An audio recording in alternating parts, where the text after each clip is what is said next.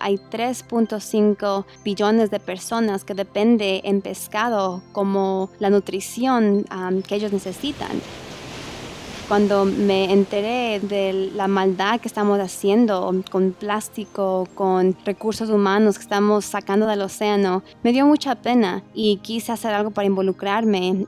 Daniela Fernández empezó la Alianza Sostenible del Océano, una organización que ayuda a crear nuevas soluciones para la protección del océano hay mucha vida marina que depende de nuestra protección. Su organización cuenta con programas que trabajan con jóvenes emprendedores para disminuir el daño al océano. Yo sé que hay tanta gente joven por todo el mundo que tiene ideas de proyectos popotes hechos de alga marina para reemplazar el plástico, cáscara de camarón para reemplazar vasos de poliestireno. Estos son algunos de los proyectos que se están trabajando. Me da mucha fortaleza saber que hay tanta gente joven que quiere hacer algo para nuestro océano y para nuestro planeta.